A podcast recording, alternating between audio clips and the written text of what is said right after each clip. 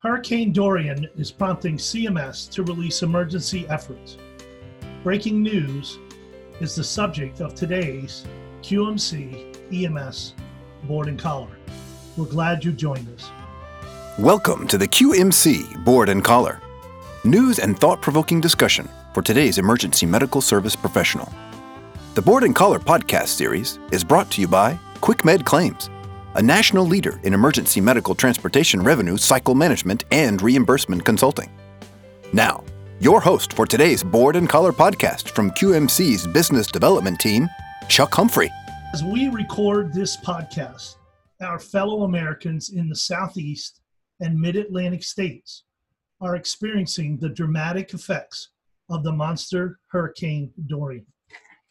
The Centers for Medicare and Medicaid Services issued Medicare Learning Network, MLN, Special Editions, SE 19017, pertaining to Puerto Rico, 19018, pertaining to Florida, 19019, covering Georgia and South Carolina, and 19020, pertaining to North Carolina.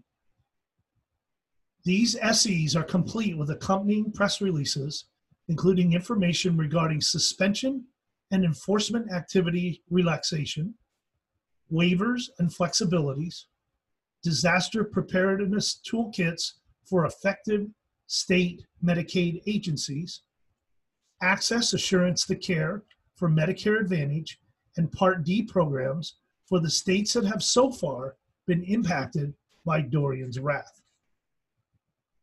we can almost schedule a podcast on this subject once per year these days. The United States has repeatedly been thrown into disaster relief and mitigation as storms of this caliber grow in intensity. Natural disasters, the caliber of Dorian, force emergency services into immediate action. News and social media feeds featured streams of ambulance strike force convoys rolling into the affected areas from the northern and western states. The emergent nature of these events necessitates a quick response from EMS. Although these transports are extremely critical to protect patients from harm in the moment, these transports often do not fit quote unquote normal medical necessity criteria, or even origin and destination requirements.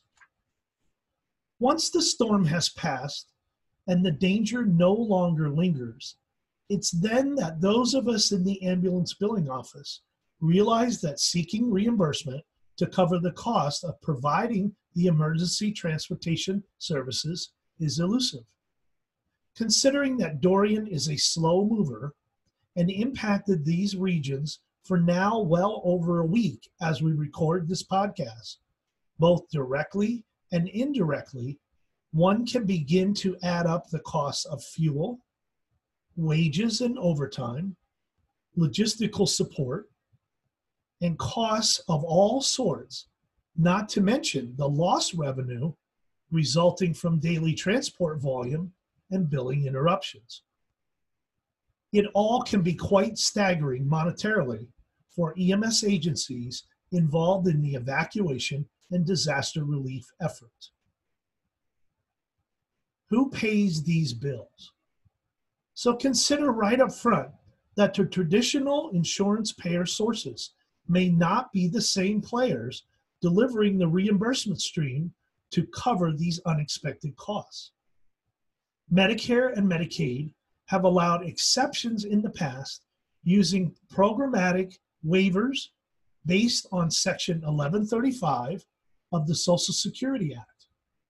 Under Sections 1135 and 1812F of the SSA, CMS has the ability to issue several quote unquote blanket waivers for the impacted geographical areas where disasters strike. The intent of these waivers is to prevent gaps in access to care for patients impacted in emergencies such as Dorian. If a blanket waiver is issued, then the waiver spells out the healthcare access gap that will be covered by the exception. If no blanket is issued, ambulance providers and suppliers may still apply for an individual waiver specific to their situation.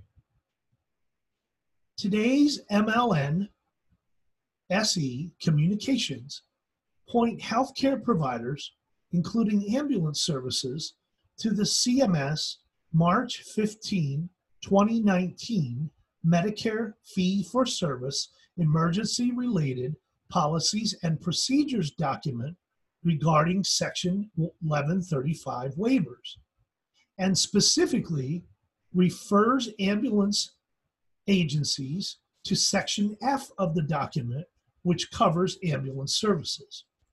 The section outlines how an ambulance service may be paid for evacuation transports in times of disaster, but certainly does not guarantee payments for these transports.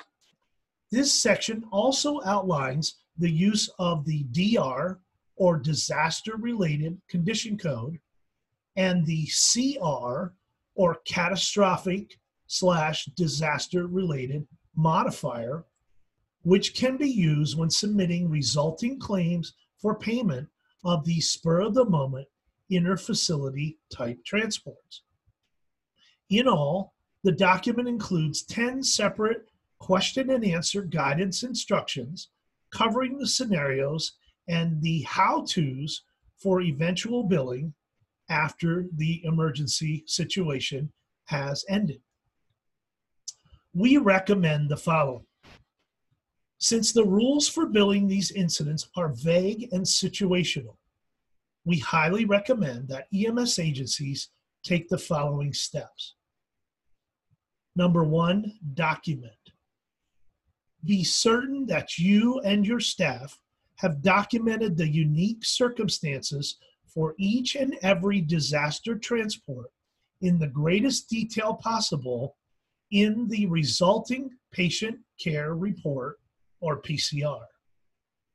Second, record. Record who requested the ambulance transport. Capture the person's title and role, along with the nature of the original request for ambulance transportation. Third, collect. Be sure to collect any and all insurance payer information, next of kin information, and archive the names and contact information for any and all persons that are affiliated with each patient.